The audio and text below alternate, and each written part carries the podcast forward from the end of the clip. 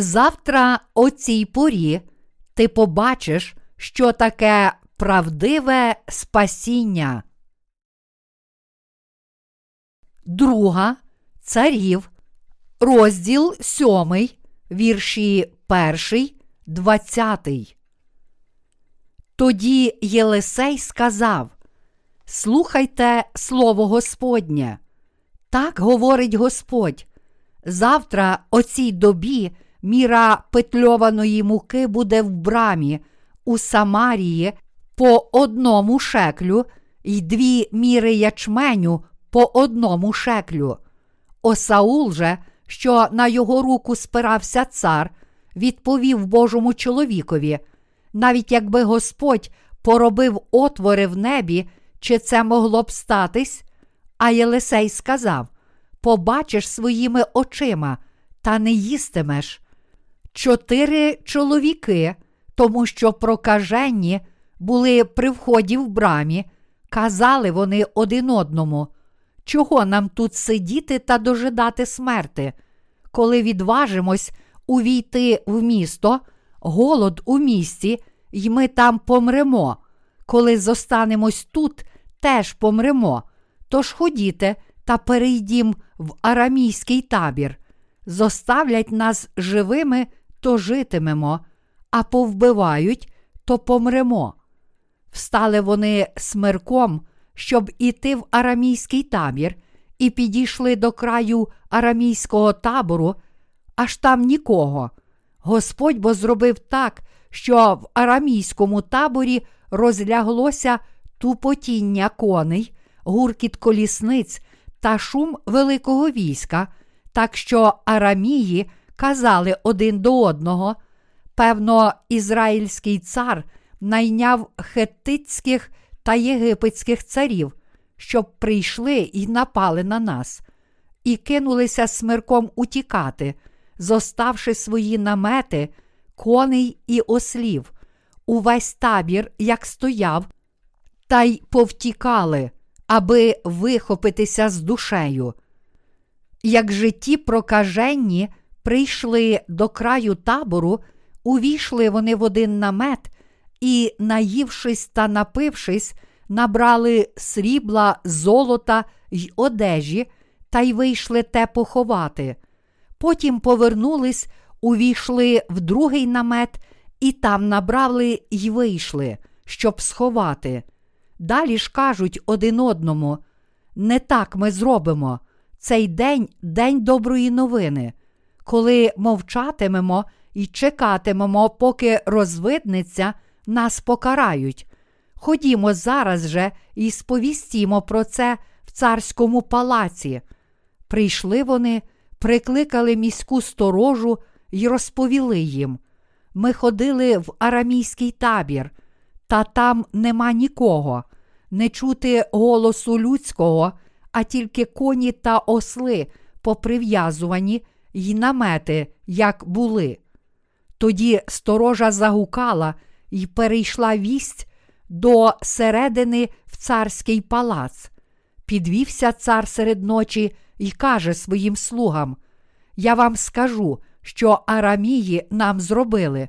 Вони знають, що ми голодуємо, от і покинули табір, щоб сховатись у полі, та й думають, як повиходять з міста, захопимо їх живцем і увійдемо у місто.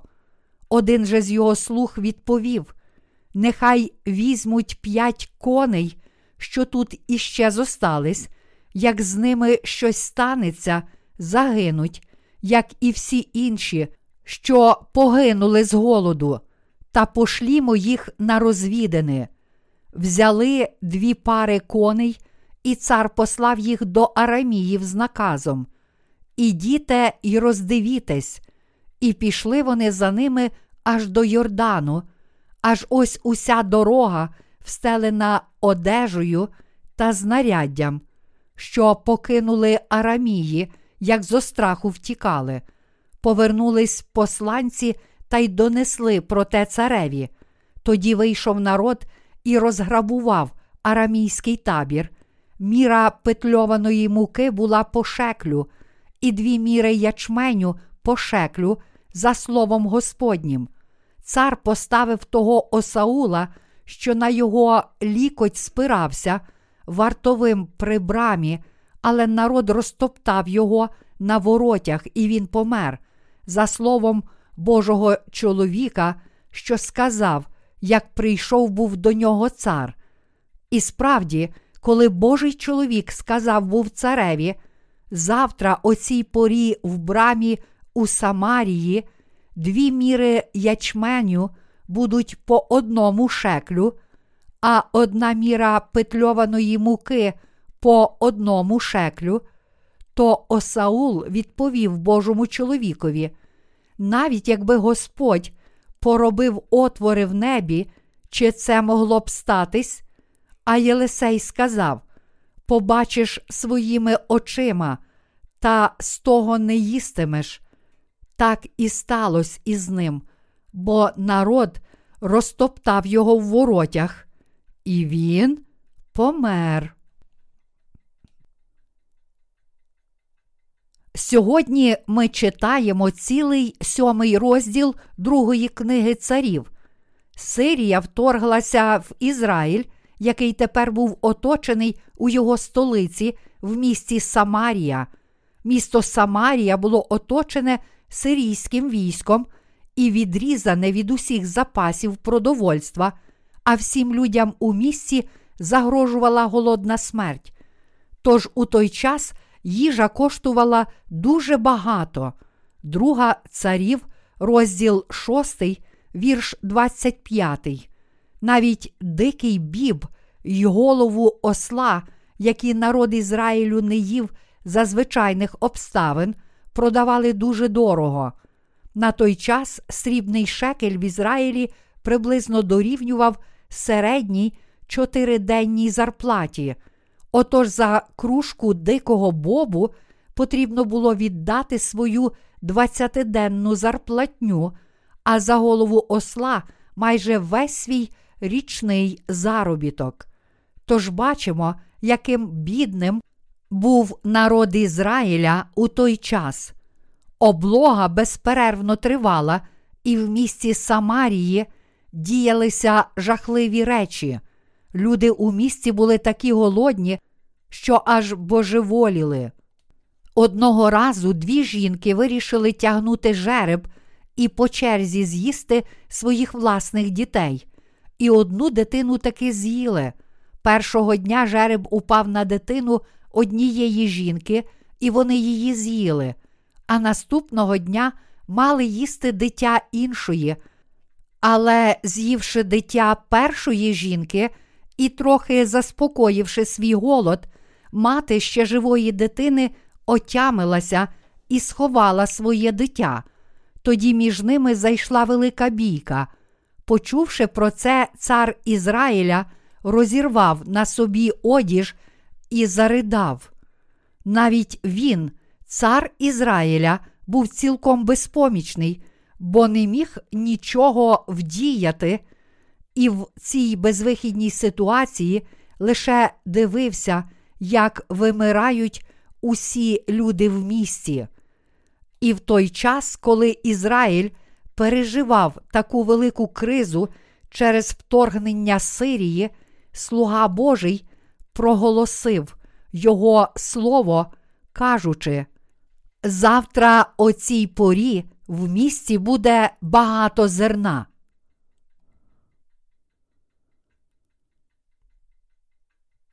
Передумови появи єретиків у сьогоднішньому християнстві. Сьогодні я виголошую цю проповідь, тому що у сучасному християнстві є надто багато єретиків.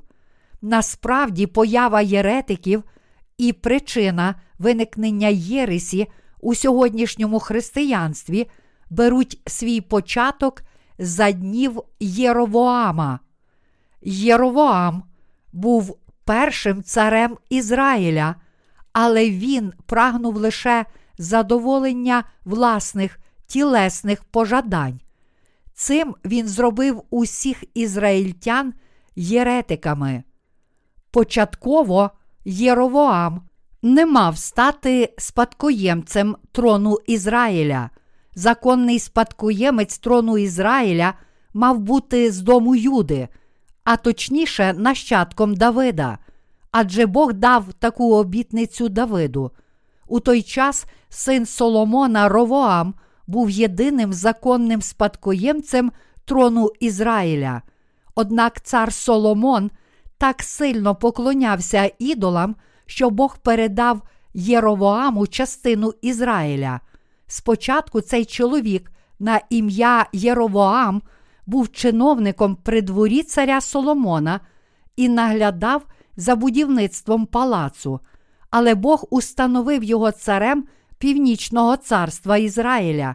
З іншого боку, Бог подбав про те, щоб у південному царстві юдеї племена Юди і Веніямина залишалися вірними сину Соломона Ровоаму. Тож відтоді народ Ізраїля був поділений на північне царство Ізраїль і південне царство Юдею. І почалася ера поділеного царства. Раніше Ізраїль був одним народом, але тепер його було поділено на дві частини.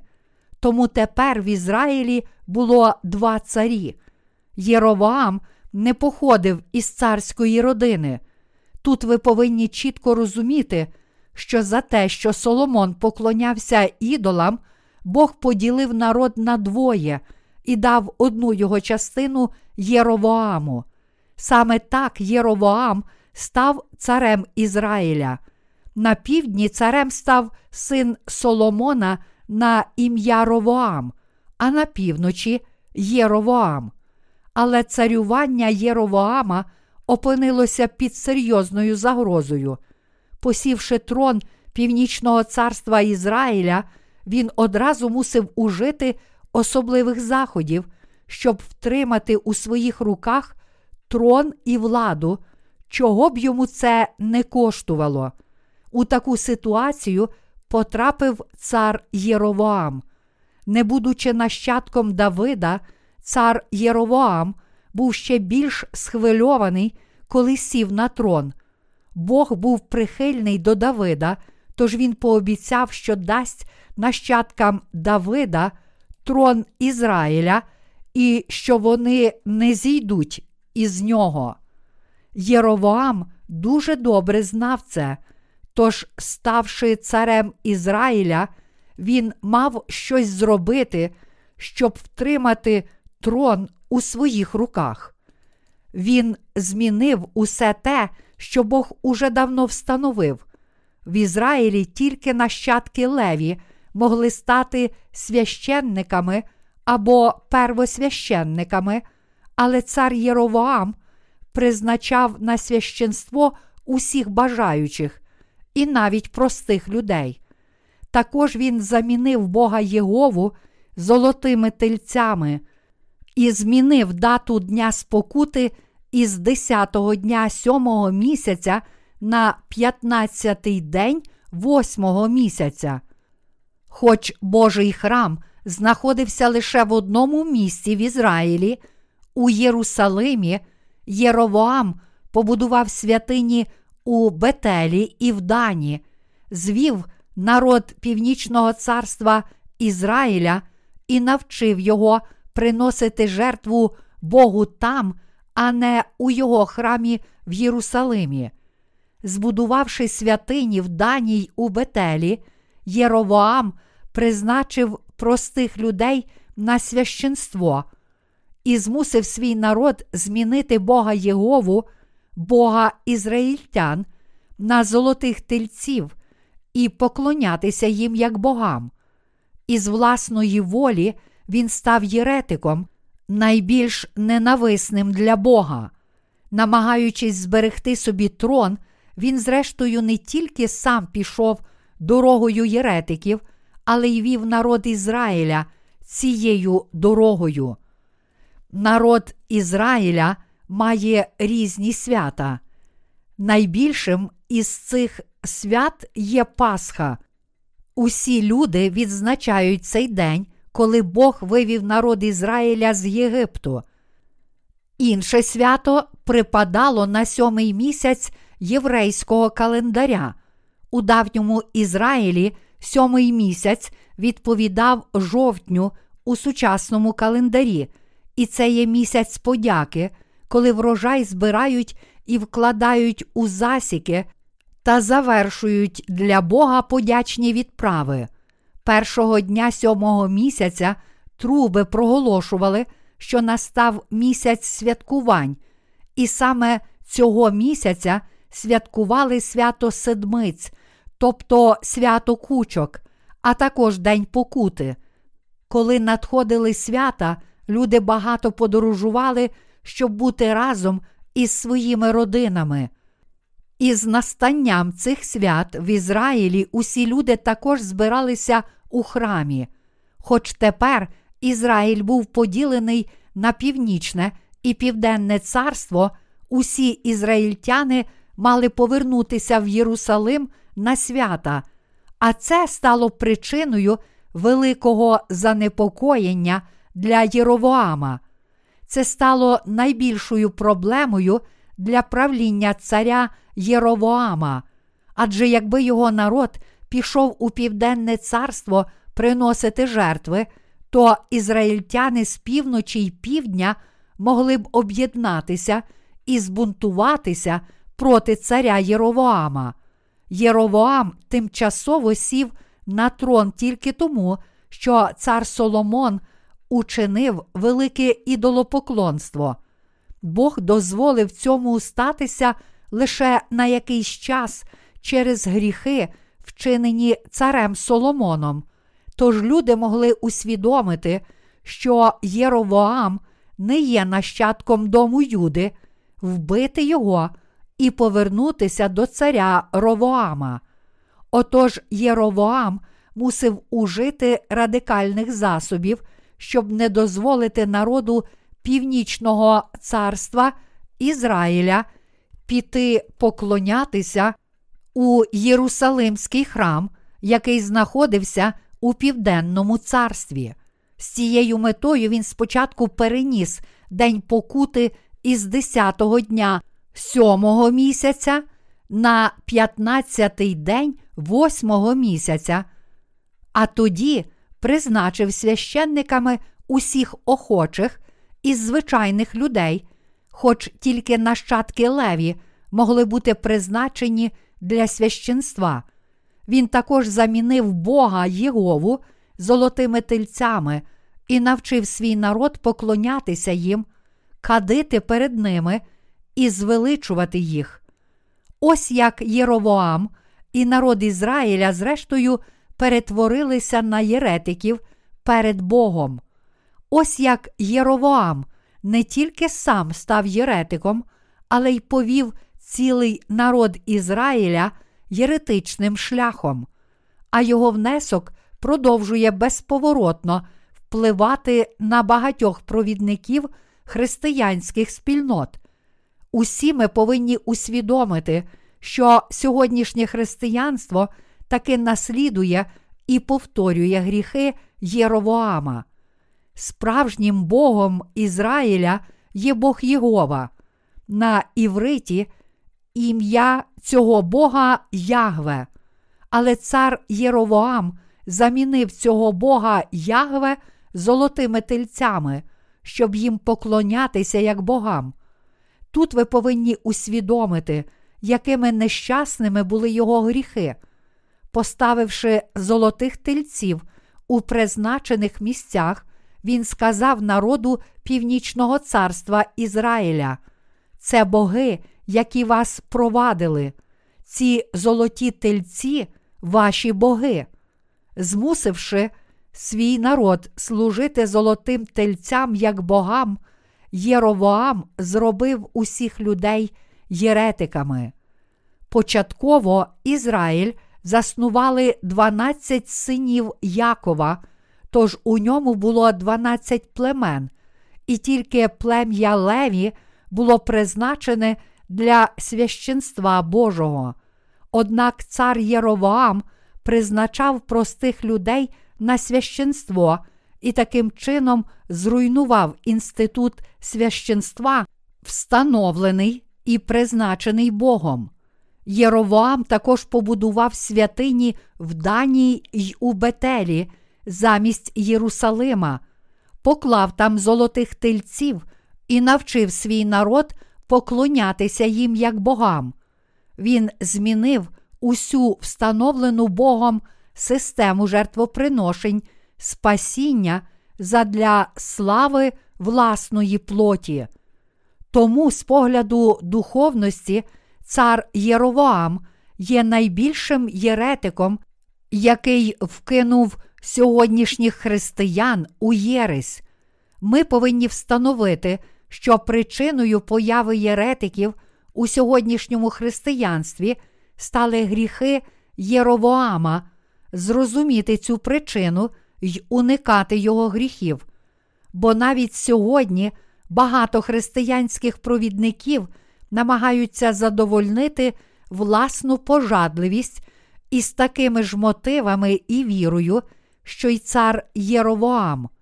Щоб задовольнити свої тілесні пожадання, вони вірять у необґрунтовані християнські доктрини, які самі придумали, і таким чином роблять сьогоднішніх християн єретиками перед Богом.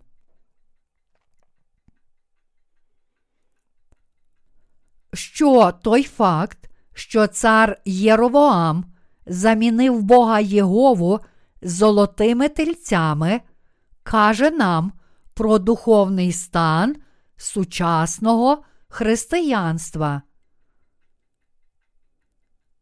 Як і колись сьогодні золотий телець є символом багатства та влади, подібно як Єровоам, сьогодні християни намагаються задовольнити тільки власні тілесні пожадання.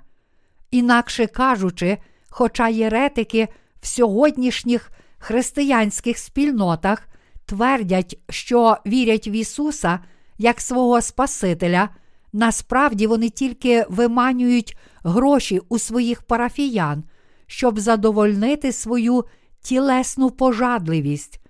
Тому навіть ті так звані християнські провідники, які вчать своїх послідовників просити в Бога тільки тілесних благословень, є єретиками, що чинять гріхи Єровоама. Інакше кажучи, ці люди змінили правдиву християнську віру в Ісуса як Спасителя на пожадливі вірування та навчили християн поклонятися золотим тельцям і просити, щоб вони задовольнили лише їхні тілесні пожадання. Тому зараз християни вірять у золотих тельців як у богів, подібно як це колись робив цар Єровоам. Ще від початку вони тільки йшли за спрагою їхньої власної плоті. Сьогодні такі люди переважають у християнстві, тому для християн цілого світу їхня віра і вірування видаються правильними, хоч насправді вони поклоняються золотим тельцям. Отож, сьогоднішні християни не усвідомлюють, що вони самі стали єретиками перед Богом через свою неправильну віру, що зреклася установленого Богом Євангелія води та духа. Сьогодні більшість християнських провідників не знають Євангелія води та духа, а натомість лише навчають своїх парафіян поклонятися золотим тельцям. Отож Бог строго дорікає сьогоднішнім християнам і просить їх повірити у дане Господом Євангеліє води та духа. Коротше кажучи, у наш час християни стали духовними єретиками перед Богом, тому Бог дозволив неправдивим пророкам заманити їх у пастку фальшивих чудес і тілесних благословень. Благословенне діло Боже, що сповнилося лише за один день. Ми щойно прочитали сьомий розділ другої книги царів, і в цьому уривку Слово Боже каже нам про те, що сталося лише за один день. Це дивовижне благословення зійшло на місто Самарію всього лиш за один день, як і сказав Божий слуга. Єлисей пророкував, що наступного дня о тій порі міру петльованої муки в брамі у Самарії продаватимуть за шекель, і дві міри ячменю за шекель, і Бог сповнив обітницю, яку дав через свого слугу.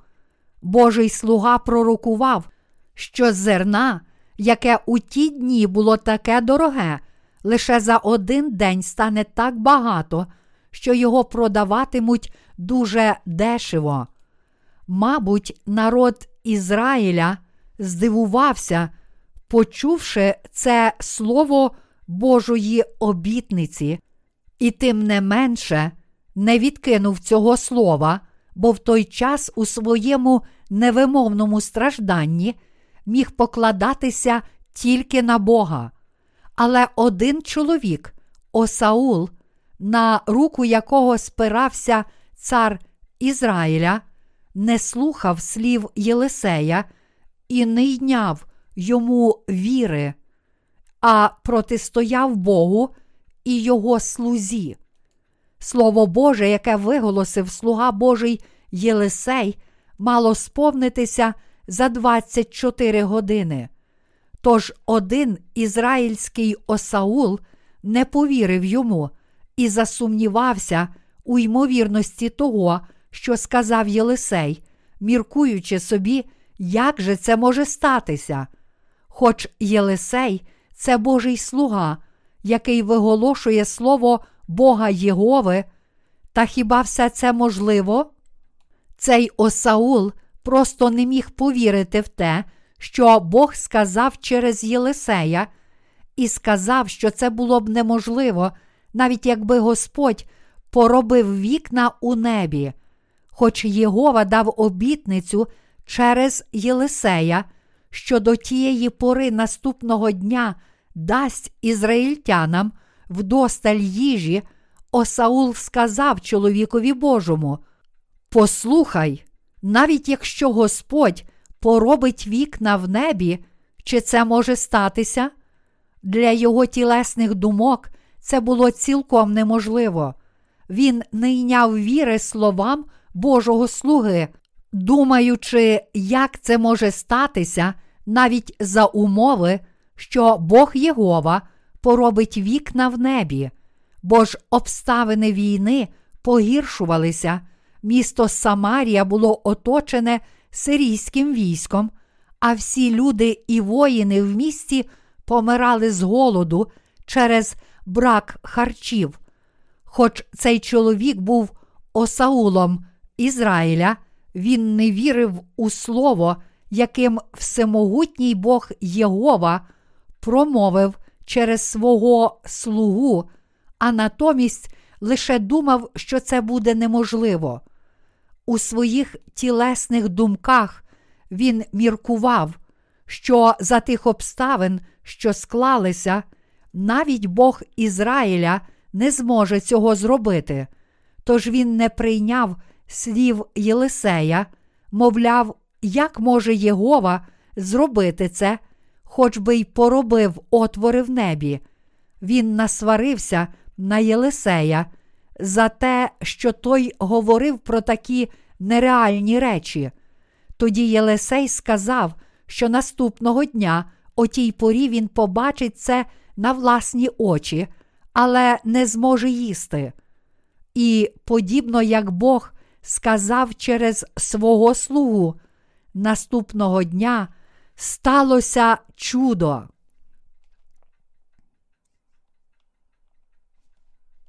Народ Ізраїля жив життям віри супроти Божої волі.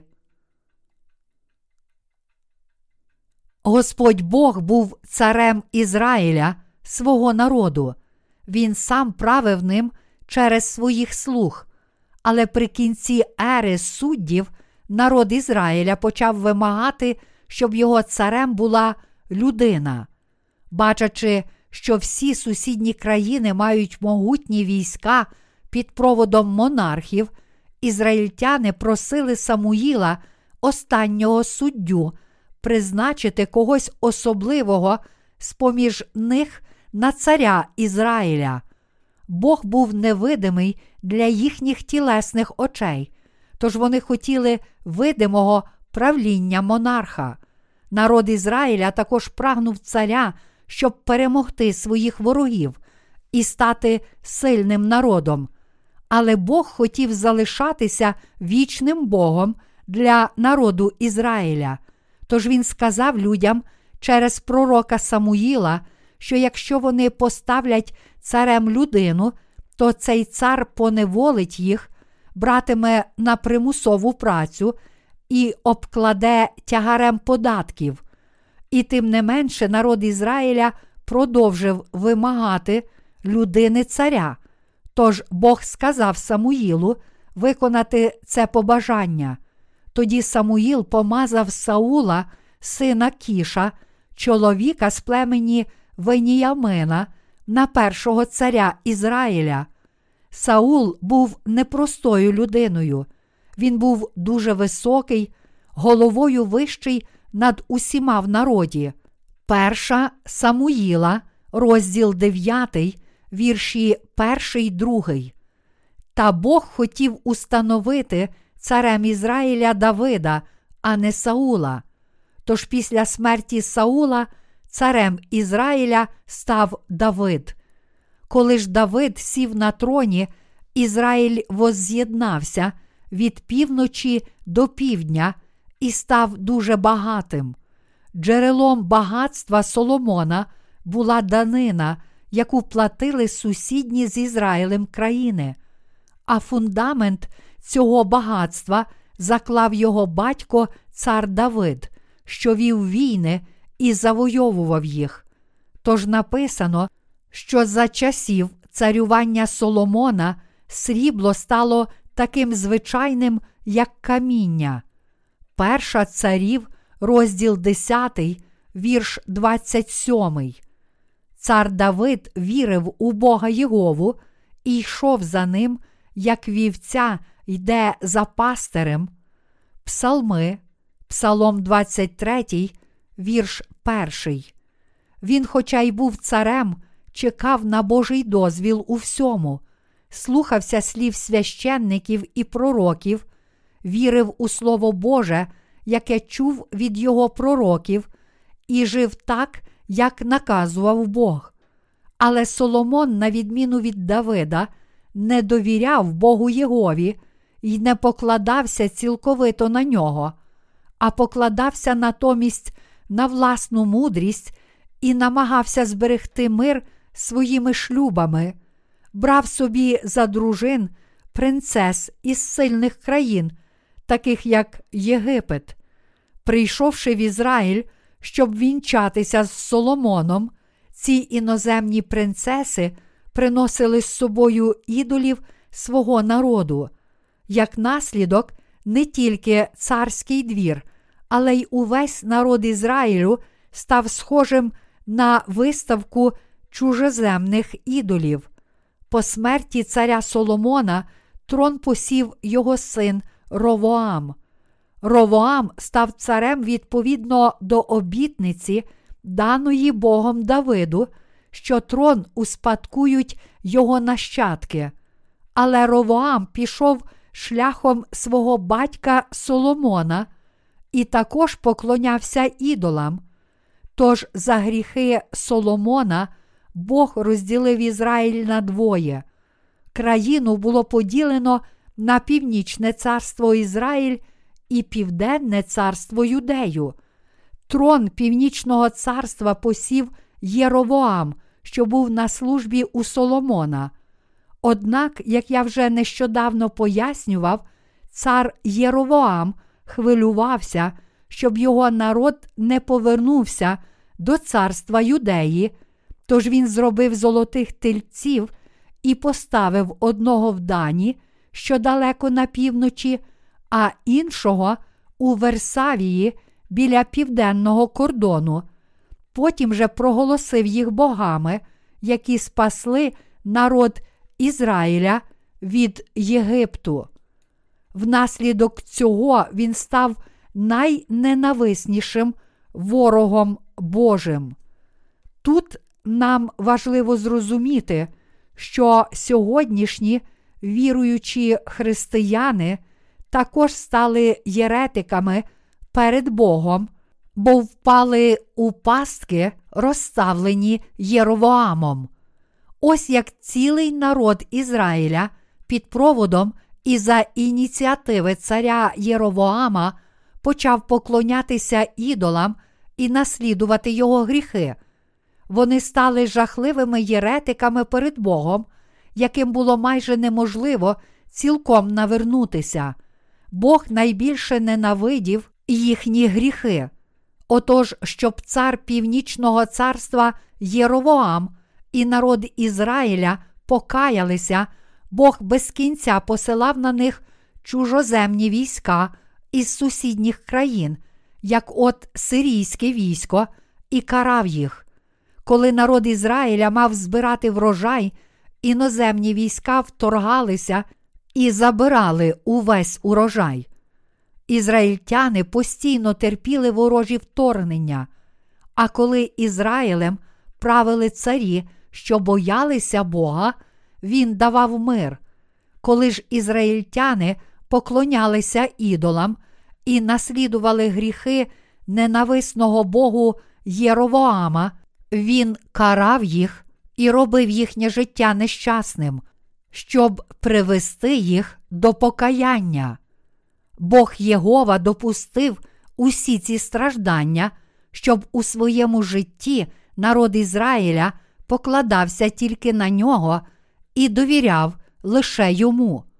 Хоч Бог Єгова прагнув стати правдивим Богом і дійсно добрим пастирем для народу Ізраїля, ізраїльтяни постійно намагалися покинути цього Бога, йти власним шляхом і поклонятися золотим тельцям. На противагу Давиду, який вихваляв свого Бога Єгову, співаючи, Господь мій пастир, нічого мені не бракуватиме. Народ Ізраїля вважав, що він більше не потребує мати Бога Єгову за свого пастиря. Коротше кажучи, він не хотів, щоб Бог Єгова був його пастирем. Народ Ізраїля немов би казав Богу: якщо ми не матимемо що їсти, то оброблятимемо землю. Якщо не буде води, то ми придумаємо резервуари і систему зрошення. Отож, будь ласка, не втручайся більше у наші справи. Це нас дуже дратує. Каїн відійшов від лиця Божого й оселився у краю нод на схід від Едему, і це прагнення покинути Бога було гріхом тих, що народилися як нащадки Адама. Але народ Ізраїля ніколи не міг вижити без допомоги Бога Єгови. Сусідні з ним країни були такі сильні, такий нечисленний народ, як Ізраїль, не міг вижити, покладаючись лише на власну силу. Але, незважаючи на це, народ Ізраїля не зміг визнати своєї немічності і думав, що не потребує Божої сили. Він не тільки не хотів Божої допомоги, але й уважав за краще, щоб Бог не втручався у його життя. Ізраїльтяни були переконані, що їхнє життя залежить від них самих. Нехтуючи благословеннями Бога Єгови, який вивів їх із Єгипту, спас від гріхів світу і захищав їх, щоб вони жили в достатку, народ Ізраїля наслідував гріхи Єровоама і вже не любив цього Бога. Хоч за тілом ізраїльтяни залишалися нащадками Авраама, духовно вони вже не були Божим народом. Але Бог все одно закликав їх навернутися. Я дав обітницю Аврааму, я пообіцяв йому, що буду Богом його нащадків, обрізаного народу. Я буду вашим Богом і пастирем, а коли вороги нападуть на вас, я вас захищу. Я Єгова, ваш Господь Бог. Пам'ятайте це у своєму житті. Як можете ви жити без віри в мене, вашого Бога? Але ж хіба ви не замінили мене золотими тельцями? Хіба ж навіть зараз не поклоняєтеся їм як богам? Перед Богом усі люди народжуються на Його образ і подобу. Тож всі люди повинні жити зі страхом Божим.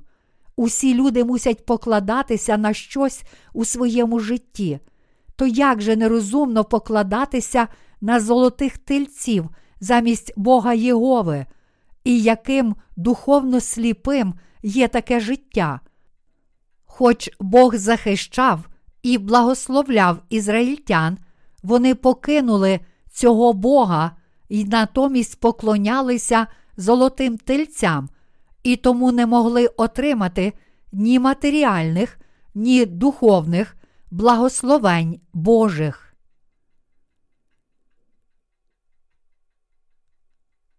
Якими є всі люди в очах Божих. Коли народ Ізраїля був у ворожій облозі, деякі батьки навіть їли власних дітей. Ми обов'язково повинні усвідомити, якими злими є всі люди, і ми самі, а тоді повірити в Божу праведність. Коли через облогу в місті Самарії закінчилася їжа, деякі ізраїльтянки по черзі їли власних дітей. Як написано, оця жінка мені сказала: Дай твого сина, ми його з'їмо сьогодні, а завтра з'їмо мого сина. От ми й зварили мого сина і з'їли. А як на другий день я їй сказала: Давай сюди твого сина, ми з'їмо його, то вона сховала свого сина. Друга царів, розділ 6, вірші 28, 29. Цар Ізраїля дуже засмутився, коли почув про це нещастя. І тим не менше він нічого не міг зробити для свого народу. Людська природа така, що люди зварили б і з'їли власних дітей, якби не мали що їсти. Хіба цей жахливий випадок насправді не відображає нашу з вами природу? Якби ми з вами голодували багато днів і вже мали галюцинації з голоду, то чи ми не стали б такими, як ці ізраїльтянки? Подивіться на самих себе. Ми з вами більш ніж здатні на таке злодіяння, адже всі люди однаково злі. Якби ми з вами дійсно вмирали від голоду, то напевне зробили б те, що й ті жінки. Я хочу розповісти вам одну правдиву історію. Колись давно, у рік, коли настав великий голод, син вернувся з поля, і його мати сказала: Сину, я побачила ягня, що ходило у дворі, тож заколола його і зварила для тебе у великому казані. Йди, поїж. Син пішов на кухню, відкрив казан і побачив в ньому свого власного сина, звареного на смерть. Його літня мати була така голодна, що внук здався їй ягням. Чи ви бачили кінофільм під назвою Живі? Ця кінострічка відтворює події, які сталися, коли літак із гравцями уругвайської команди з регбі на борту розбився на високих схилах гір Анд. Фільм знято на основі спогадів тих, хто вижили. Коли у страшному холоді уцілілі не могли знайти їжі, вони, щоб не померти, поки їх урятують, їли тих, що вмерли раніше. Насправді, в історії людства такі випадки траплялися досить часто, коли не вистачало їжі. Хоч ми знаємо, що ніколи не повинні цього робити, сильний голод може змусити нас їсти навіть наших власних дітей. Чи ви думаєте, що ви виняток і що ніколи б не дозволили цьому статися? Тоді добре подумайте, глибоко всередині ви самі знаєте, що злу людства немає меж. У Біблії написано про цю історичну подію, що сталася в місті Самарії, щоб наголосити на тому, що всі люди, які живуть на цій планеті, насправді народжуються зі злим серцем. Тож перед Богом усі люди від самого народження мають злі серця. У наш час усі люди кажуть, що вони добродушні філантропи, але це лише тому, що складаються сприятливі обставини. Якщо наше життя й обставини погіршаться, то ми почнемо виявляти те зло, яке причаїлося в наших серцях. Хіба ви не бачили, що сталося в Новому Орлеані, коли його вразив ураган Катрина? Багато людей ставали грабіжниками, вламувалися в супермаркети, подібно як під час аварії в енергосистемі Нью-Йорка 1977 року.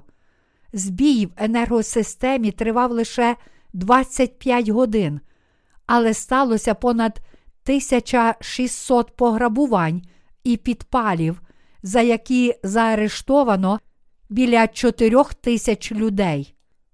Коли закон і порядок втратили силу, у людях було важко знайти хоч якісь ознаки громадської моралі і людської порядності. Чи ця трагедія сталася тому, що населення Нового Орлеана було гіршим від вас? Зовсім ні. Я переконаний, що і ви самі пересвідчилися в цьому на власному життєвому досвіді. Всі люди мають злу природу, тож за поганих життєвих обставин усі вони обов'язково чинять зло. Простіше кажучи, усі люди злі. А оскільки всі люди такі аморальні, ніхто не може уникнути праведної кари Божої за це зло. Тож люди намагаються жити доброчесно лише з однієї причини, щоб здобути пошану і служити власним інтересам, адже цього можна досягти, тільки дотримуючись суспільних норм і правил. Але як тільки настають надзвичайні обставини, усі вони виявляють найрізноманітніше зло, яке є у їхніх серцях. Чи ви колись бачили змагання з боротьби К1? Це дуже жорстокі змагання, у яких беруть участь представники різних бойових мистецтв, своєрідна сучасна версія гладіаторських боїв, у яких майже все дозволено. У наш час бокс недостатньо кривавий, щоб нас засікавити, тож у цілому світі люди із більшим захопленням дивляться К1. Зараз цей вид спорту став досить популярним. Перегляд таких боїв дає людям можливість віртуально відчути і виявити те зло, яке є в їхніх серцях. Усі ми хочемо, щоб бій закінчився нокаутом.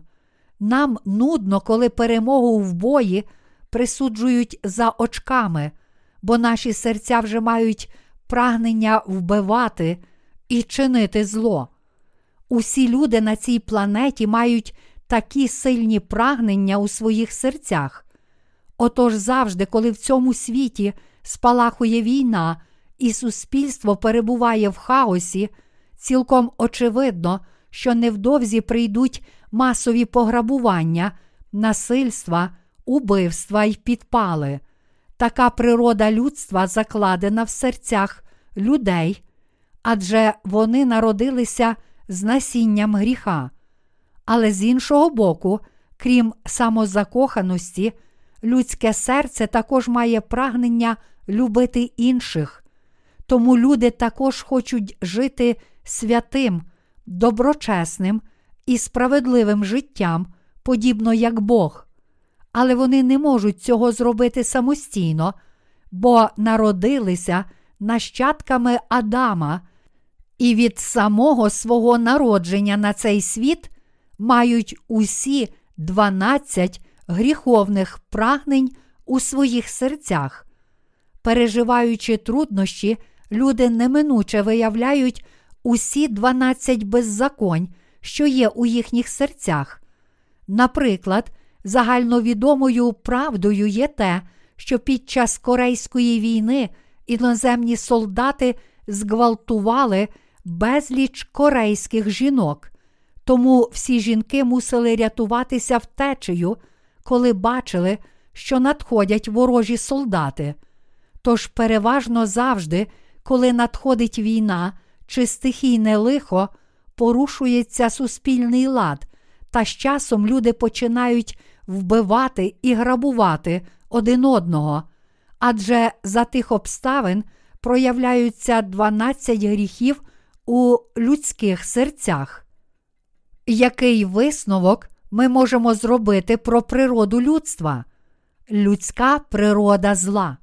Усі ми, люди, мусимо визнати перед Богом зло, яке є в наших серцях. Ми з вами більше не можемо казати, що ми не такі. Чому люди так прагнуть заробити гроші в цьому світі? Тому що кожен, хто не має грошей, легко може стати злодієм. Чи злодій краде, тому що хтось наказує йому красти? Ні, він краде через пожадливість, яка є у його серці ще від початку. Насправді, люди крадуть тому, що мають багато беззаконь у своїх серцях. В цьому світі війна робить усіх людей вбивцями. За таких обставин усі ми можемо перетворитися на вбивць. Чи ви не згідні зі мною? Потрапляючи у важку, безвихідну ситуацію, кожна людина виявляє свою сутність, свою дійсну природу. Навіть якщо ми не переживали таких важких обставин, коли Боже Слово каже нам це, ми повинні визнати, що усі ми справді маємо це зло в собі. Сьогоднішній уривок зі святого Письма каже нам про спасіння, яке звільнило нас від цього зла. Місто Самарія було у безвиході й розпачі, але тим не менше Єлисей пророкував, що наступного дня о тій порі місто матиме більш ніж достатньо їжі. Це мало справді статися саме так, як слуга Божий проголосив Його слово від Його імені. Але один царський Осаул не прийняв Господнє Слово, кажучи: Послухайте, навіть якби Господь зробив отвори в небі, хіба це могло б статися? Але все трапилося саме так, як пророкував Божий слуга, проголошуючи Його Слово. Лише за один день те, що було нібито неможливе, справді сталося. Яке духовне значення має для нас ця подія? Ми повинні подивитися на неї у духовному контексті на підставі Євангелія води та духа. Мої браття віруючі, ви повинні усвідомити, що лише за один день наш Господь змив усі наші гріхи Євангелієм води та духа. Лише за один день наш Господь змив усі наші гріхи, правдою Євангелія води та духа. Через наші гріхи всі ми, люди, приречені завжди залишатися злими і чинити зло аж до дня своєї смерті. Але щоб спасти таких людей, як ми, від усіх гріхів, наш Господь прийшов на цю землю в тілі людини і забрав усі гріхи людства лише за один день, прийнявши хрещення від Івана Хрестителя. Цим хрещенням Господь узяв на себе і змив усі гріхи всього людського роду за один день. Щоб забрати гріхи людства, Ісус прийняв хрещення від Івана Хрестителя, а пішовши на розп'яття та воскресши з мертвих, Він відразу спас усіх тих, що вірять у Євангеліє води та духа. Ось правда, що міститься у Євангелії води та духа. Господь поклав кінець усім карам за гріх, змивши кожен гріх людства раз і назавжди Євангелієм води та духа.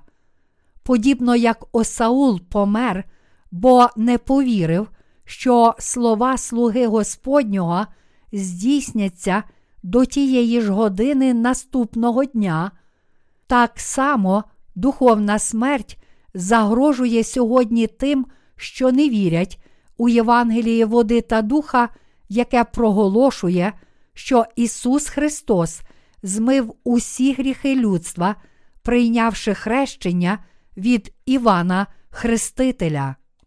Ми, християни, мусимо вірити, що лише за один день Ісус узяв на себе всі гріхи людства своїм хрещенням.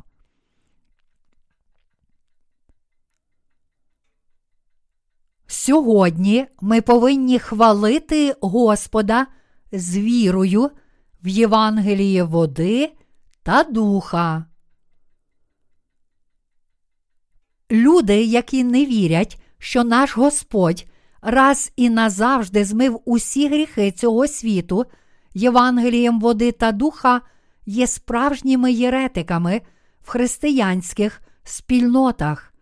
Євангеліє води та духа проголошує, що Господь прийшов на цю землю в тілі людини, раз і назавжди взяв на себе гріхи світу, прийнявши хрещення від Івана Хрестителя у віці 30 років, ніс ці гріхи на хрест і відразу й назавжди змив їх своєю кров'ю та смертю. Тому люди, які не вірять серцем у це Євангеліє, насправді є єретиками в християнстві. Осаул Ізраїля, на руку якого опирався цар, сказав: Послухайте, навіть якби Господь поробив отвори в небі, чи це могло б статись? Сьогодні всі ті, що не вірять у Євангеліє води та духа, подібно як той Осаул, це єретики перед Богом. Інакше кажучи, єретики це ті, що не вірять, що наш Господь раз і назавжди взяв на себе всі гріхи світу, прийнявши хрещення від Івана Хрестителя, і один раз, не двічі, сплатив їхню ціну розп'яттям на Христі. Без сумніву, ми приречені чинити гріх, поки наша плоть не помре. Ми віримо, що Ісус Христос це Спаситель, тож мусимо цілим серцем триматися правди, Євангелія води та духа, і щохвилини думати про неї. Усі ті, які вірять в Ісуса, повинні знову і знову розмірковувати над Євангелієм води та духа в їхніх серцях. Наші гріхи раз і назавжди перейшли на Христа під час хрещення, яке Господь прийняв від Івана Хрестителя. Тому ми віримо, що вони зникли, а ми відразу стали праведними завдяки вірі в Євангеліє води та духа. Ця віра в Євангеліє води та духа поєднала нас з Господом. Тож, коли Він прийняв хрещення і пролив свою кров та помер на Христі, таким чином, спокутувавши всі гріхи, наші гріхи були змиті, і ми померли з Христом. А коли Ісус Христос воскрес із мертвих, ми, що віримо в Євангеліє води та духа, також воскреснемо разом з Господом, щоб вічно втішатися славою і величчю Христа. Тепер наші серця повинні завжди з вірою застановлятися над Євангелієм води та духа. Поки ми живемо в цьому світі, наша зла природа і наші недоліки день за днем виходять на поверхню. Саме тому ми повинні міркувати щодня над Словом Євангелія, води та духа, Словом Божої праведності і змити всі свої гріхи вірою в це правдиве Євангеліє. Хоч гріхи цього світу вже були змиті Євангелієм води та духа, ми продовжуємо щодня чинити гріхи у нашому житті, тому мусимо позбутися їх завдяки вірі в це могутнє Євангеліє.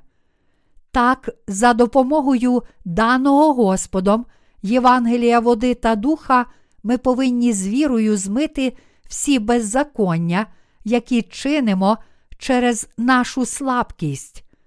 Ті з нас, які вірять у Євангеліє води та духа, є дійсним народом Божим, але якщо ми не живемо милим Богу життям, то мусимо признатися у всіх своїх гріхах, вчинених через різні обставини, визнати, що Господь уже цілком змив навіть ці гріхи, правдою Євангелія води та духа, і з цією вірою дякувати Богу за те, що Він дійсно спас нас. Саме так ми перебуваємо у святості, безнастанно визнаючи нашу віру в Євангелії води та духа. Ми повинні визнати Євангеліє води та духа на підставі Божого Слова і бути впевненими в тому, що наші серця справді очистилися від усіх гріхів, кажучи, я такий недосконалий і вчинив так багато беззаконь. Але хіба Господь не взяв на себе всіх моїх гріхів, прийнявши хрещення? Чому ми повинні йти до Божої церкви і хвалити Бога в ній? Чому маємо завжди слухати проповіді про Боже Слово? Прийшовши до Божої церкви, ви почуєте все Боже Слово, а особливо правду Євангелія води та духа. Правдою є те, що Господь прийшов на цю землю, раз і назавжди взяв на себе всі наші гріхи, у хрещенні від Івана Хрестителя, був розп'ятий і помер один раз, воскрес із мертвих, і в такий спосіб відразу спас нас. Наш Господь раз і назавжди спас людство від гріхів світу, Євангелієм води та духа. Він спас нас, коли прийшов на цю землю, сам був охрещений нашими гріхами, потім жертовно помер на Христі та воскрес із мертвих. Але деякі люди запитують, як міг Ісус забрати гріхи, які ми ще не вчинили? тут немає причини для хвилювання. У сьогоднішньому уривку зі святого письма, навіть за тих безнадійних і важких обставин, коли жителі міста Самарії помирали з голоду через безперервну облогу, Божий слуга пророкував, що наступного дня о тій порі Бог дасть місту багато їжі. Повірте в ці слова Божого слуги. Подібно як тільки ті, що вірили в слова Божого слуги, врятувалися з цієї безнадійної ситуації в Самарії, так само Боже спасіння дається тільки тим, які справді вірять у Євангеліє води та духа. Хоч ми недосконалі, Господь раз і назавжди спас нас від наших гріхів Євангелієм води та духа, прийнявши хрещення від Івана Хрестителя, пішовши на хрест, проливши свою кров, померши і воскресши з мертвих, Ісус відразу спас усіх нас, які вірять у Євангеліє води та духа.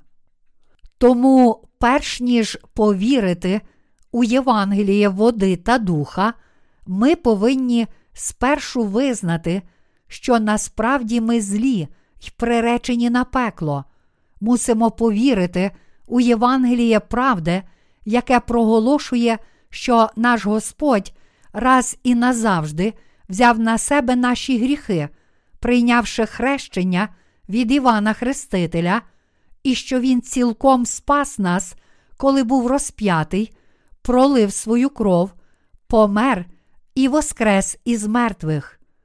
Ті, які вірять у Євангеліє води та духа, знають, що залишаються безгрішними, якими б недосконалими не були, адже вірять у це правдиве Євангеліє і тому можуть називати Бога Отцем.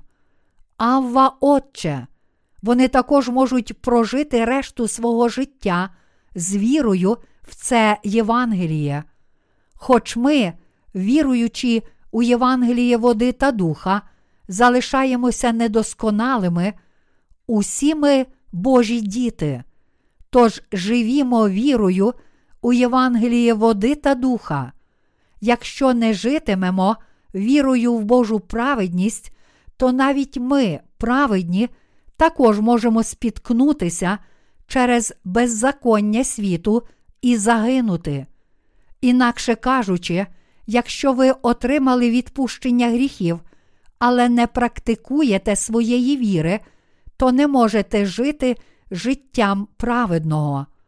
Якими поширеними є гріхи в цьому світі? То як же можуть праведні жити в такому грішному світі? Вони не можуть жити в цьому світі без віри в Божу праведність, тобто у Євангелії води та духа. Все те, що, за словами Божого слуги Єлисея, мало статися наступного дня о тій же порі, здійснилося саме так, як він сказав. І так само Бог спас нас із вами від гріхів світу Євангелієм води та духа. Саме цим Євангелієм води та духа Бог змив гріхи людства раз і назавжди. Євангеліє води та духа змило усі ваші гріхи, зробивши вас білими, як сніг. Якщо подивимося на своє тіло, то не побачимо жодної відмінності між нами, народженими знову, і грішниками, які ще не знають Євангелія води та духа. Єдина різниця це те, що, хоч ми були приречені на пекло, ми вже раз і назавжди отримали спасіння від усіх гріхів завдяки вірі в Євангеліє води та духа. Натомість всі інші християни вірять, що можуть отримати спасіння, навіть якщо вірять тільки в кров Ісуса, пролиту на Христі, і тому живуть грішним життям. Інакше кажучи, вони потрапили в пастку релігій цього світу. Тож вони вірять і дотримуються доктрин, заснованих на загально прийнятих християнських догмах, а отже, допустилися великої духовної помилки і стали єретиками перед Богом. Сьогодні в християнських спільнотах усі ті, які не вірять у Євангеліє води та духа, є духовними єретиками. Більше ніхто не є єретиком перед Богом. З погляду духовності єретиками є саме ті, які не вірять у Бога відповідно до Його слова. Вони не приймають правди, що Бог раз і назавжди спас нас від усіх гріхів світу Євангелієм води та духа. Ми правдиві християни, тому що віримо, що Господь спас нас від усіх гріхів світу, Євангелієм правди, води та духа. А ті сьогоднішні християни, які не мають належного розуміння правди Євангелія води та духа, а натомість думають, що Ісус спас їх від гріхів лише своєю кров'ю, залишаються грішниками, впійманими в пастку Єресі. Ось чому так багато християн упали в Єресь, бо їхня власна праведність і власне доброчестя перевищують Божі. Єретики навіть не усвідомлюють того, що прямують до пекла, не знають, якими безчесними вони є перед Богом, і не звертають уваги на Божу праведність, тобто не розуміють, що Господь спас їх від усіх гріхів Євангелієм води та духа. Єретиками перед Богом є люди, які не знають Євангелія води та духа, і не можуть ані повірити, ані визнати дійсної правди, даного Господом спасіння. Ми народилися на цей світ слабкими, тож у нашому тілі немає нічого, на що ми могли б покластися.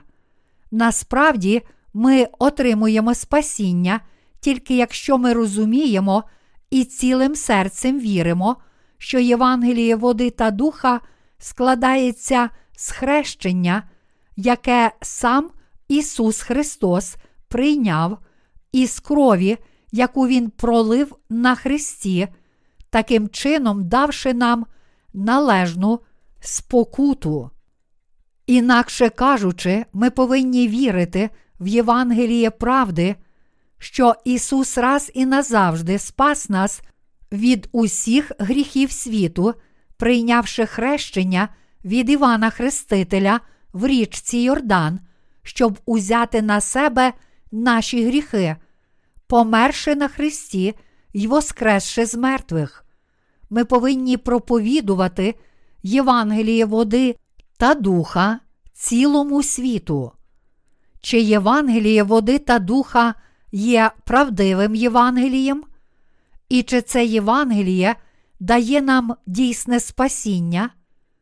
Ми раз і назавжди отримуємо спасіння від усіх наших гріхів вірою, тільки коли належним чином розуміємо ці питання і знаємо відповіді на них. Завдяки вірі в Євангеліє води та духа ми можемо перебороти злі хитрощі сатани і перемогти його. З вірою в це Євангеліє ми здатні подолати диявола, живучи в цьому світі. Завдяки вірі в Євангеліє води та духа ми можемо отримати всі дані Богом благословення, спадкоємцями яких ми є, а також вірою в це правдиве Євангеліє, ми стаємо достойними Божого благословення. Віруючи в Євангеліє води та духа, назавжди отримали Божі благословення у спадщину від Нього. Ті, які зараз вірять у це Євангеліє води та духа, не є пререченими перед Богом. Ми отримали вічні благословення від Бога. Тепер ми можемо спасти всіх людей від усіх гріхів світу, а також ми успадкуємо велич і славу з Богом. Бог посадить нас поруч свого трону в Його царстві. Хоч зараз ми живемо з усіма іншими людьми на цій землі, згодом перемінившись, щоб увійти в царство Господа, ми успадкуємо ту саму велич, славу і розкіш, які має наш Господь. Ми з вами, які зараз віримо у Євангеліє води та духа, отримали від Бога ці благословення за нашу віру в Його праведність. Усі ми, які віримо у Євангеліє води та духа, є дуже благословенними людьми перед Богом. Ми зреклися тіла, щоб проповідувати Євангеліє води та духа, тож зовні можемо здаватися звичайними людьми, але ми отримали небесні благословення завдяки вірі в Євангеліє води та духа. Тепер нам залишається тільки вірити в Божу праведність і проповідувати Євангеліє води та духа з цією вірою. Навіть ті з нас, які вірять у Євангеліє води та духа, іноді можуть стати слабкими, дивлячись на свою слабкість, і час від часу ми також можемо хвилюватися з приводу нашого майбутнього. Тому ми навіть можемо думати. Здається, я потрапив у безвихідну ситуацію, не маю грошей, мені ніщо не вдається. А що буде, якщо я стану бездомним? Але, мої браття віруючі, ми вже передали всі наші гріхи Христу, прийнявши духовне хрещення з Ним, і були розп'яті з Христом та воскресли з Ним. Тому ми можемо дійсно подолати труднощі, покладаючись на Ісуса Христа, який назавжди зробив нас досконалими, а не дивлячись тільки на власну слабкість. Подібно як Ісус Христос одягнувся у своє духовне тіло і відновив свою божественну славу своїм Воскресінням, так само Він воскресить кожного з нас у духовне тіло для життя у славі з Богом. Перше до Коринтян, розділ 15, вірші 42, 44. Ми, віруючи у Євангеліє води та духа, упокорилися і понизилися, щоб спасти від гріха тих, які ще не отримали відпущення гріхів, і ми справді несемо грішникам спасіння.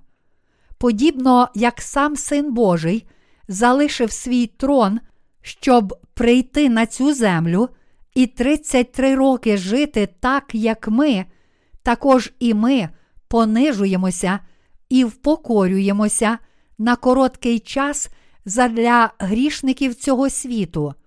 Ми з вами присвятили і пожертвували своє життя для проповідування Євангелія не тому, що ми якісь нерозумні. У наших серцях є сильна віра в Боже Слово, і якщо певний час ми видаємося низькими і нещасними, то це тільки тому, що світ ще не зрозумів цієї віри. Господь каже, віра є запорукою того, чого сподіваємося, доказ речей невидимих. через неї предки були добре засвідчені. До євреїв, розділ 11, вірші 1, 2. Насправді ми отримали рясні благословення, адже все станеться так, як сказав Бог, якщо ми віримо у Євангеліє води та духа. Подібно, як Бог великий, так само великими є праведні віруючі. Для всіх нас, які вірять у Євангеліє води та духа, дуже важливим питанням є те, на що ми покладаємося. Якщо ми не покладаємося на Божу праведність, то Бог вважатиме нас єретиками. Інакше кажучи, якщо ми не покладаємося на Євангеліє води та духа, яке є Божою праведністю, то станемо єретиками перед Богом. Якщо ми зараз відкинемо нашу віру в Євангеліє води та духа, не дозволимо Богу управляти нашим життям, перестанемо уважно слухати Його Слово, а натомість захочемо поклонятися золотим тельцям, що суперечить Божій волі, ми втратимо хоробрість віри, яка походить від Божої праведності. Як тільки перестанемо слухати Боже Слово у Його церкві, сатана зробить нас приреченими.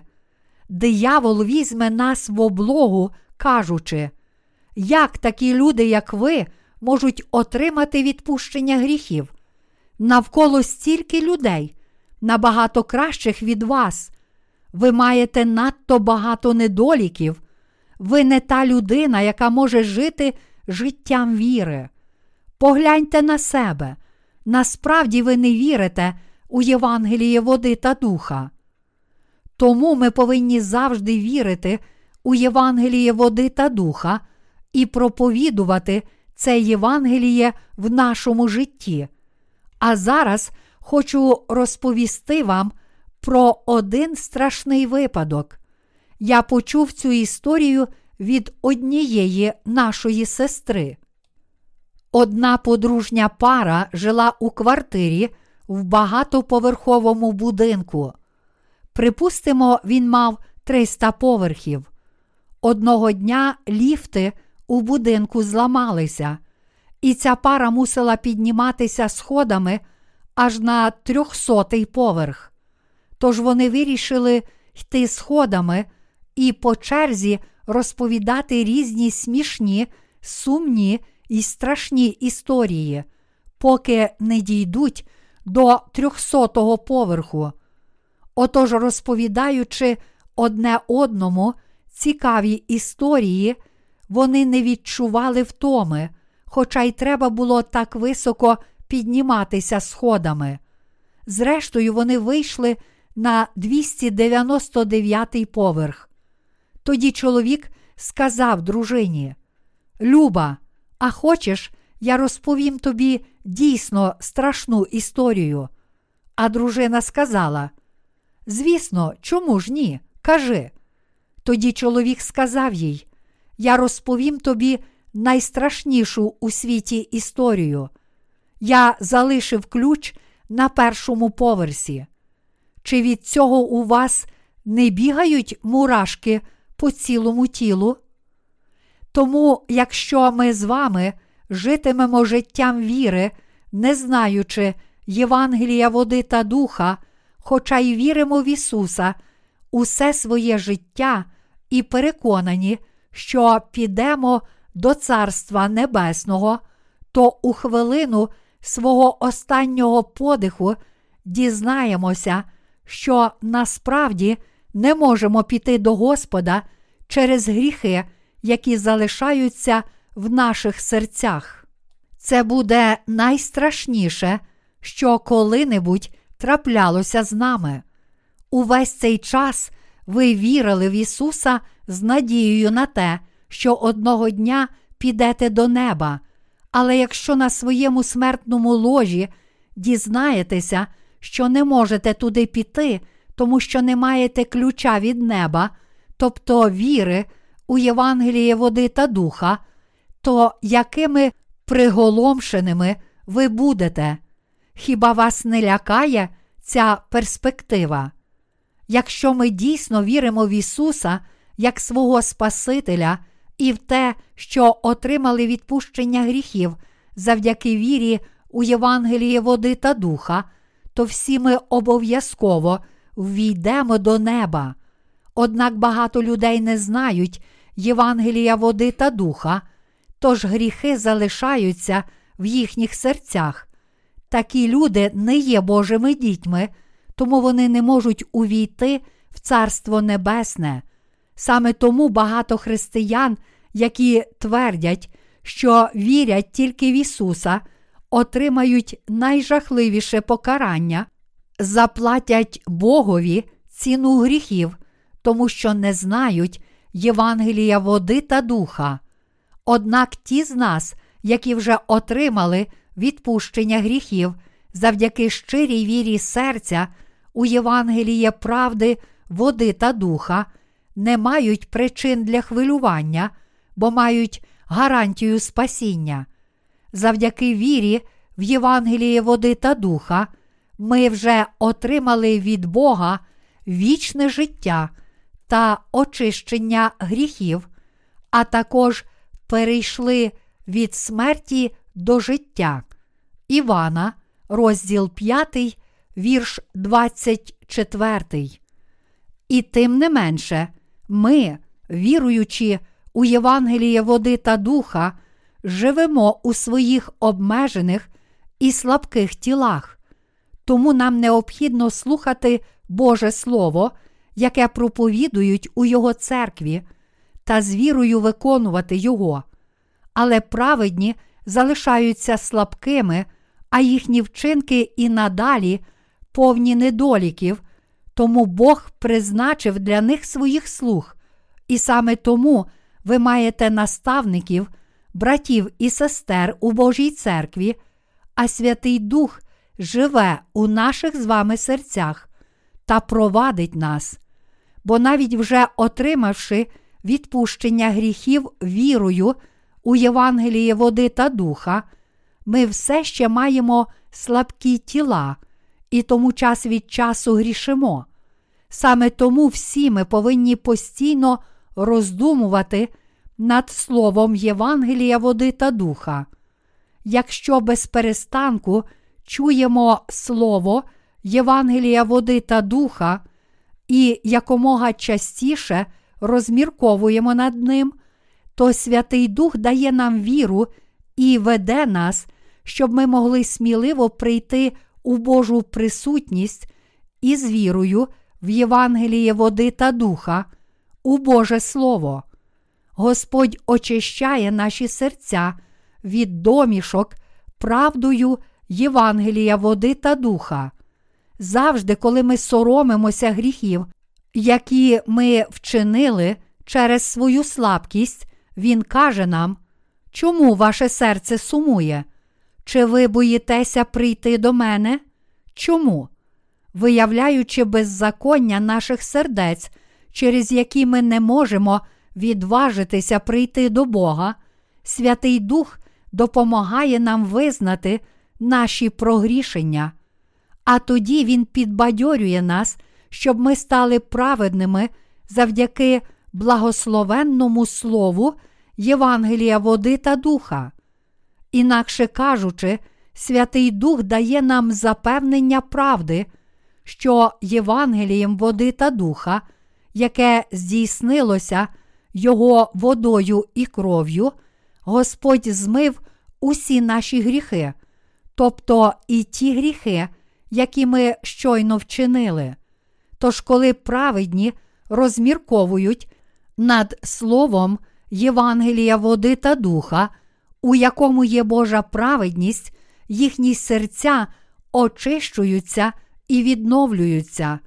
Прийшовши до Божої церкви і слухаючи Його Слово, ми бачимо, що наші винуваті серця цілком очищуються Словом Євангелія води та духа.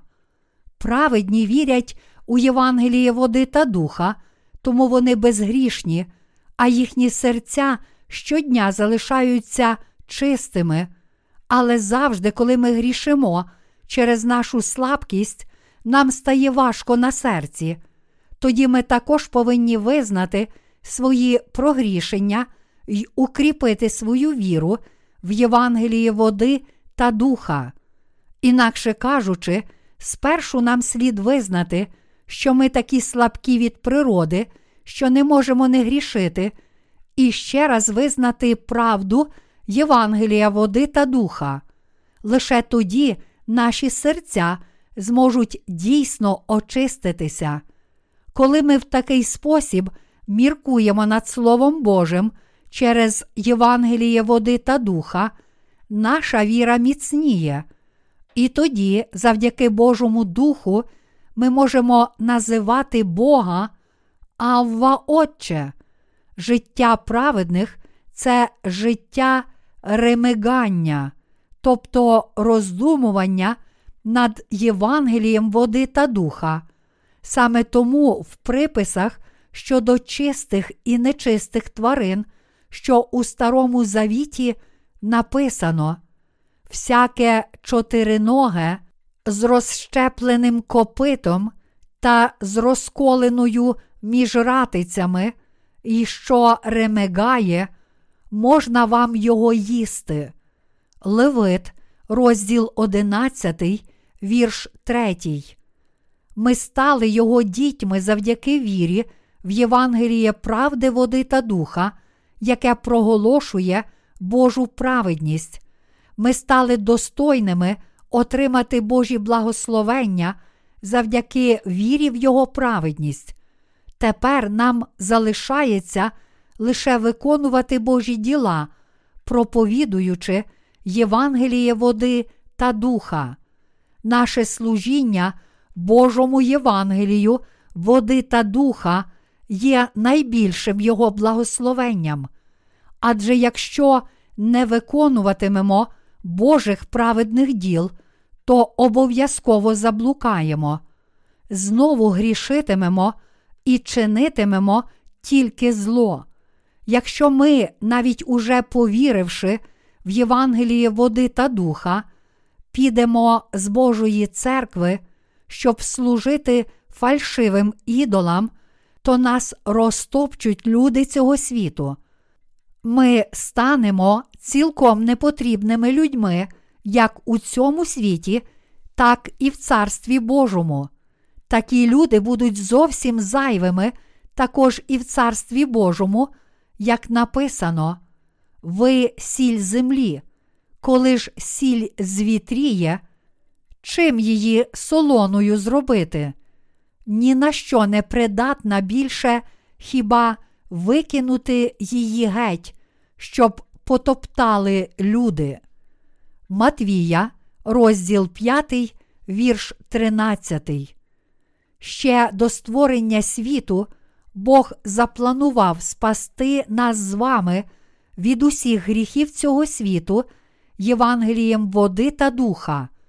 І коли настав час, Бог Отець послав Ісуса Христа на цю землю. Тоді Іван Хреститель раз і назавжди поклав гріхи цього світу на тіло Ісуса Христа, охрестивши Його. Тоді тіло Ісуса Христа розп'яли, щоб пролити Його кров, і Він умер замість нас за наші гріхи. А Бог Отець воскресив Його. У Біблії написано: Він же був поранений за гріхи наші, роздавлений за беззаконня наші. Ісаї, розділ 53, вірш 5. Смерть Ісуса Христа стала нашою смертю, смертю віруючих у Євангеліє води та духа. Ми зцілені Його шрамами і ранами.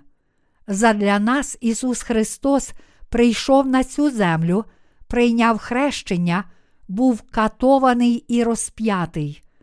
А тоді Він пролив свою кров і помер на Христі, воскрес із мертвих і таким чином відразу спас усіх нас, віруючих у Євангеліє води та духа від гріхів світу. Завдяки тому, що Ісус Христос прийняв хрещення, пролив свою кров на Христі і помер, а тоді воскрес із мертвих, наше спасіння здійснилося. Тож благодаттю для нас, віруючих у Євангеліє води та духа, є те, що зараз Ісус Христос прославлений. Через свого Сина Бог Отець спас нас із вами від гріхів світу і зробив нас своїми дітьми. Бог прославив нас, віруючих у Євангеліє води та духа. Ісус Христос поблагословив нас як Божих дітей, і ми отримали вічні Божі благословення завдяки вірі у Євангеліє води та духа. Тому ми ніколи не маємо жодних причин упадати в розпач, адже на нашому боці Ісус Христос, Бог Отець і Святий Дух. Ми стали достойними отримати Боже благословення завдяки вірі в Євангеліє води та духа. Живучи у цей час, усі ми обов'язково мусимо усвідомити саме цю правду Євангелія води та духа.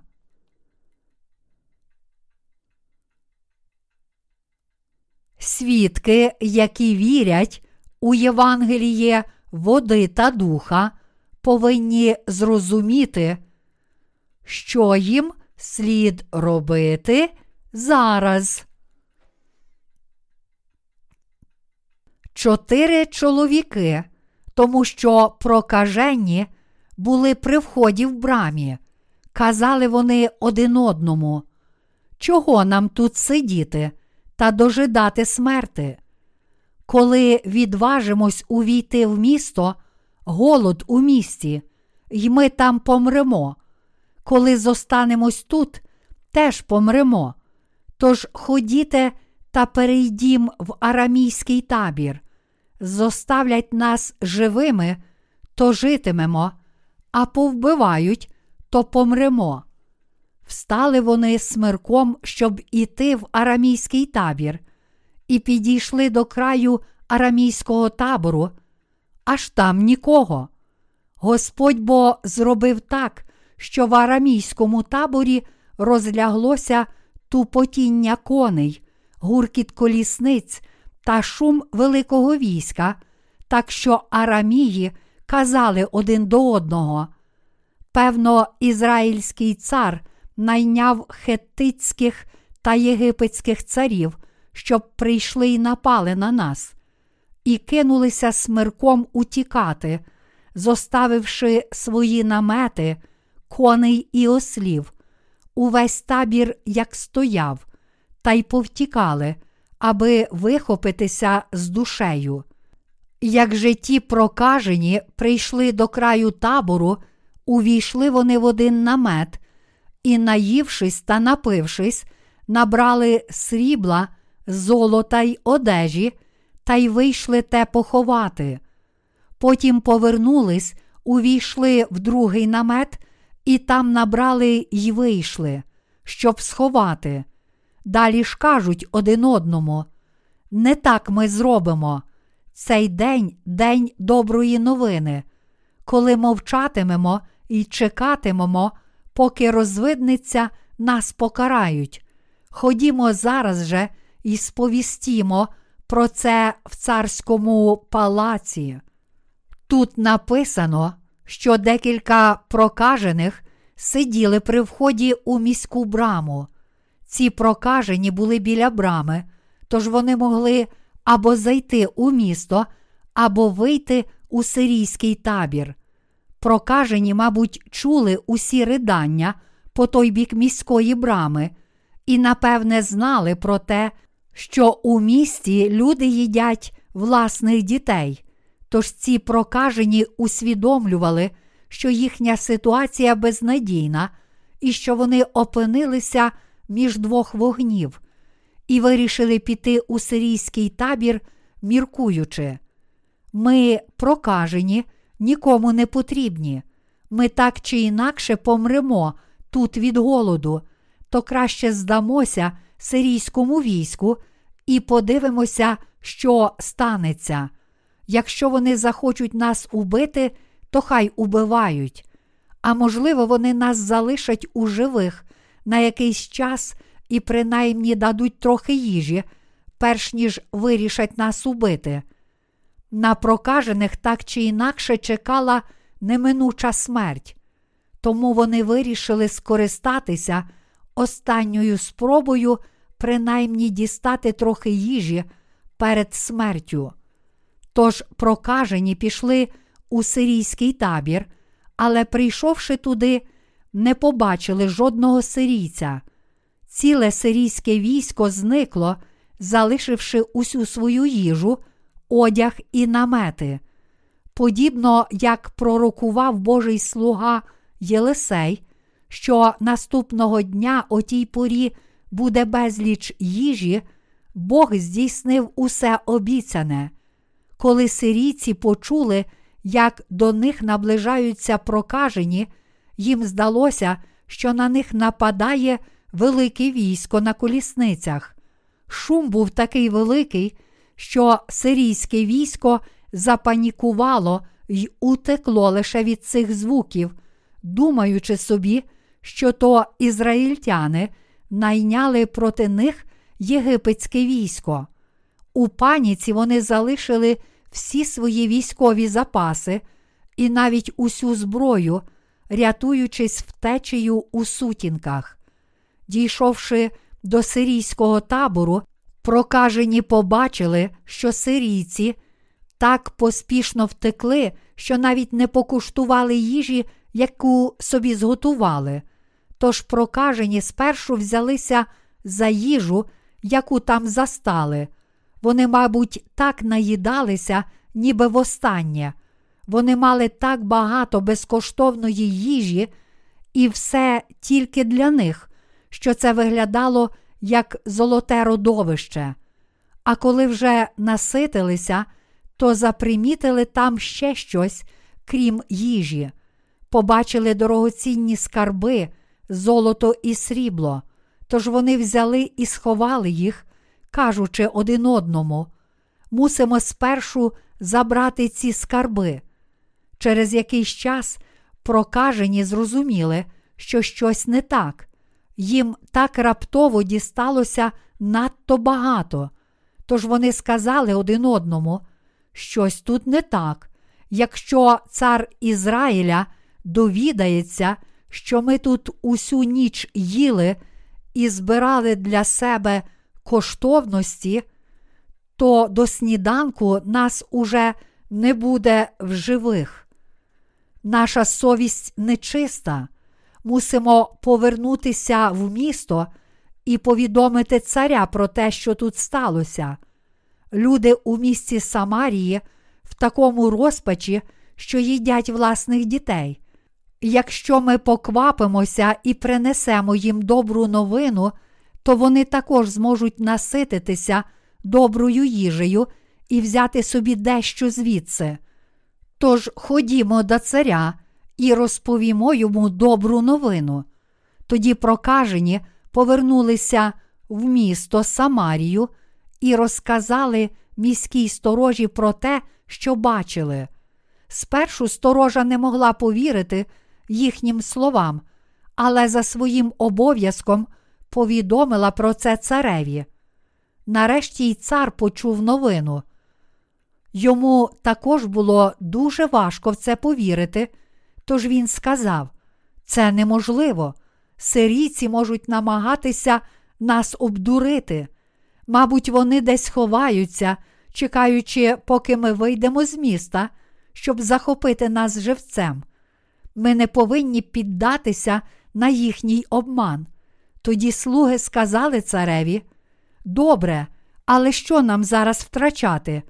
Прокажені можуть казати правду, то принаймні пошлімо кількох людей, щоб вони довідалися, що сталося. Тоді цар вислав невелику групу людей у сирійський табір, і вони взяли останні п'ять коней, що ще залишилися. Прокравшись у сирійський табір, розвідники побачили, що там стояла мертва тиша. У таборі мала б бути метушня і багато сирійських воїнів, але було на диво тихо.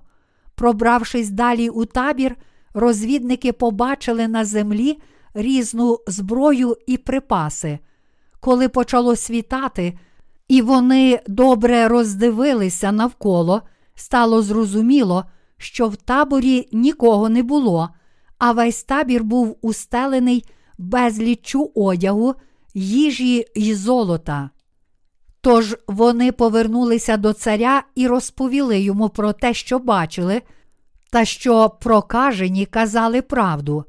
Коли ізраїльтяни вийшли з міста і пішли у табір, вони справді знайшли там багато їжі, і тоді вони мали вдосталь харчів. Боже Слово виконалося саме так, як сказав його слуга Єлисей. Відповідно до слова слуги Божого, народ Ізраїлю міг удосталь насититися, а той Осаул, який не повірив словам Єлисея і перечив йому, кажучи, навіть якби Господь поробив вікна в небі, хіба це могло б статися? У той час був поставлений вартовим при брамі, і народ Ізраїля розтоптав його так, що той помер. Коли натовп раптом кудись хлине, його вже не зупинити. Увесь народ із такою силою почав вибиратися з міста, що у цій тисняві Осаула розтоптали на смерть. Це сталося за Словом Божим. Основною наукою в усій цій історії є те, що Бог це Бог Ізраїля. Це ще один доказ того, що Бог захищає народ Ізраїля. Тобто дійсним царем Ізраїля є Бог Єгова, а також Бог є пастирем народу Ізраїля. Бог виконує усе слово, яким він промовив через своїх слуг. Чому Бог так ставився до ізраїльтян? Бог допомагав народу Ізраїля, благословив і захищав його, тому що він хотів бути його Богом. Бог хотів, щоб народ Ізраїля поклонявся йому. Він хотів, щоб народ Ізраїля славив його за те, що він праведний і милосердний, їхній Спаситель і всемогутній Бог. Це означає, що Бог Отець створив нас, людей, і вибрав нас, щоб ми стали Його дітьми і спаслися в Ісусі Христі, та щоб славили Бога. До Ефесян, розділ 1, вірш 14. Бог справді хоче чути, як ми вихваляємо Його. Бог раз і назавжди спас нас від гріхів світу. Євангелієм води та духа. Хоч ми такі недосконалі, Бог цілком спас нас від гріхів світу. Він зробив нас своїми власними дітьми. Бог назавжди поблагословив нас. Він зробив нас благословенними. Апостол Павло сказав: Гадаю бо, що страждання нинішнього часу негідні могутньої слави, яка має нам з'явитися. До Римлян, розділ 8, вірш 18. Бог дав нам рясні благословення, завжди оберігав нас і надалі захищатиме нас у майбутньому. Бог завжди був вірний нам, щоб ми співали йому все нові пісні й безнастанно славили Його, Бог прийняв нас у свої обійми, є присутній у нашому житті, опікується нами і благословляє всіх нас. Ось ким є наш Бог для нас. Ось які стосунки ми маємо з Богом. Бог хоче, щоб ми, віруючи у Євангеліє води та духа, прославляли і хвалили Його, та щоб Він був пастирем своїх дітей, сам захищав, благословив та живив їх і дарував їм усім свої благословення. Саме це Бог хоче показати народу Ізраїля, а також нам з вами.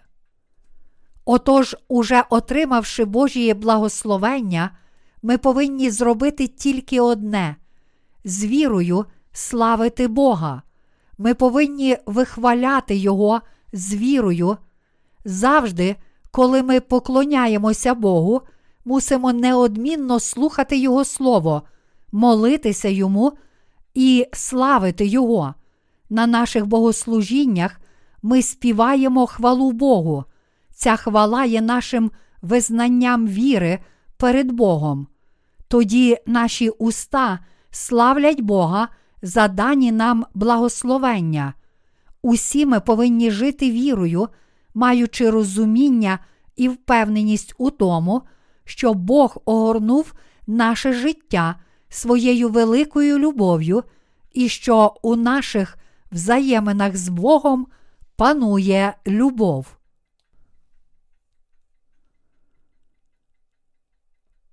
Ось що станеться наступного дня о тій же порі. За те, що ми з вами віримо у Євангеліє води та духа, Бог раз і назавжди спас нас. Чи не так? Бог справді спас нас відразу від усіх наших гріхів, Євангелієм води та духа. Ми з вами були дійсно злими людьми, приреченими на пекло. Однак Господь прийшов на цю землю й узяв відразу всі гріхи світу на своє тіло, прийнявши хрещення від Івана Хрестителя. А забравши всі наші гріхи, Господь віддав своє тіло на розп'яття, щоб пролити кров і померти, і таким чином понести увесь засуд за наші гріхи та виконати закон, який проголошує, що заплата за гріх смерть. А тоді, воскресши з мертвих, Він став правдивим Спасителем для нас із вами, які вірять у Євангеліє води та духа. Ісус Христос спас нас не з нашої власної волі, але тому, що Бог спершу полюбив нас, тож, упокорившись перед волею Бога Отця, сам Ісус зробив нас Божими дітьми, спасши нас від усіх наших гріхів, Євангелієм правди, води та духа. Божа любов до нас вічна і досконала. Мої браття віруючі, якщо вже отримавши відпущення гріхів, ми живемо вірою в Євангеліє води та духа, то спершу можемо непокоїтися за себе, але зрештою зрозуміємо, що не маємо причин для хвилювання, якими б недосконалими ми не були у своєму житті в цьому світі. Ми починаємо єднатися з Божою церквою і з вірою в Євангеліє води та духа. Думаємо собі, моє життя дуже самотнє. Я з'єднаюся з Божою церквою і житиму для Євангелія, буду жити для Божої праведності і задовольнятимусь тим, що Бог мені дасть. Зараз, перебуваючи у Господньому Євангелії води та духа й отримавши дійсне спасіння, правдиву любов і справжню славу, ми чекаємо другого приходу Божого. Усе це справді здійснилося для нас, і я не перебільшую. Євангеліє води та духа це правда, яка дозволяє нам отримати всі небесні благословення. З іншого боку, якщо хтось не вірить, що Бог раз і назавжди спас нас Євангелієм води та духа, то він є християнином єретиком. Живучи в цьому світі, ми безперервно грішимо.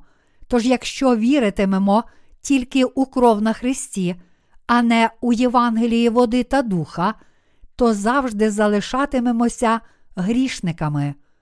Ось чому віра таких людей стала єретичною перед Богом, хоч вони й вірять в Ісуса як свого Спасителя, адже гріхи все ще залишаються у їхніх серцях. Єретичні вірування походять від віри народу і царів Ізраїля. Ви повинні усвідомити, що навіть сьогодні єретиками стають християни, які не знають Євангелія води та духа.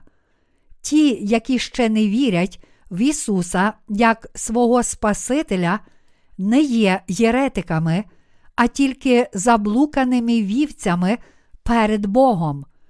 Але християни, які твердять, що вірять в Ісуса як свого Спасителя, і тим не менше кажуть, що вони грішні, як тільки згрішать через свою слабкість, насправді не знають Євангелія води та духа. Тож вони повинні відкинути свою єретичну віру і повірити в це Євангеліє води та духа.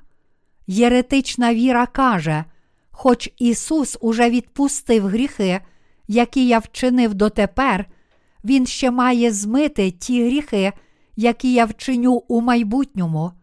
Тому я мушу отримувати відпущення гріхів через молитви покаяння. Єретиками є саме такі люди, які поклоняються золотим тельцям, як богам, замість правдивого Бога. Сьогодні у християнських спільнотах ці люди даремно вірять в Ісуса. Бог милосердний, Він цілком та раз і назавжди спас нас, віруючих у Євангеліє води та духа. Ісус Христос, який прийшов на цю землю Євангелієм води та духа, хотів стати Богом спасіння для нас, віруючих у Євангеліє води та духа, і справді став нашим Богом Спасителем. Сам Ісус Христос цілком спас нас, якби Він не змив усіх наших гріхів Євангелієм води та духа, то як би Він міг бути Богом? Ісус Христос це той, хто спас нас, віруючих у Євангеліє води та духа від наших гріхів. Він є тим, хто поблагословив нас і забезпечив нам вічне майбутнє. Ісус Христос це Бог спасіння, який дарує нам це благословення. Зрештою, яким Богом був би Він, якби не міг зробити навіть цього.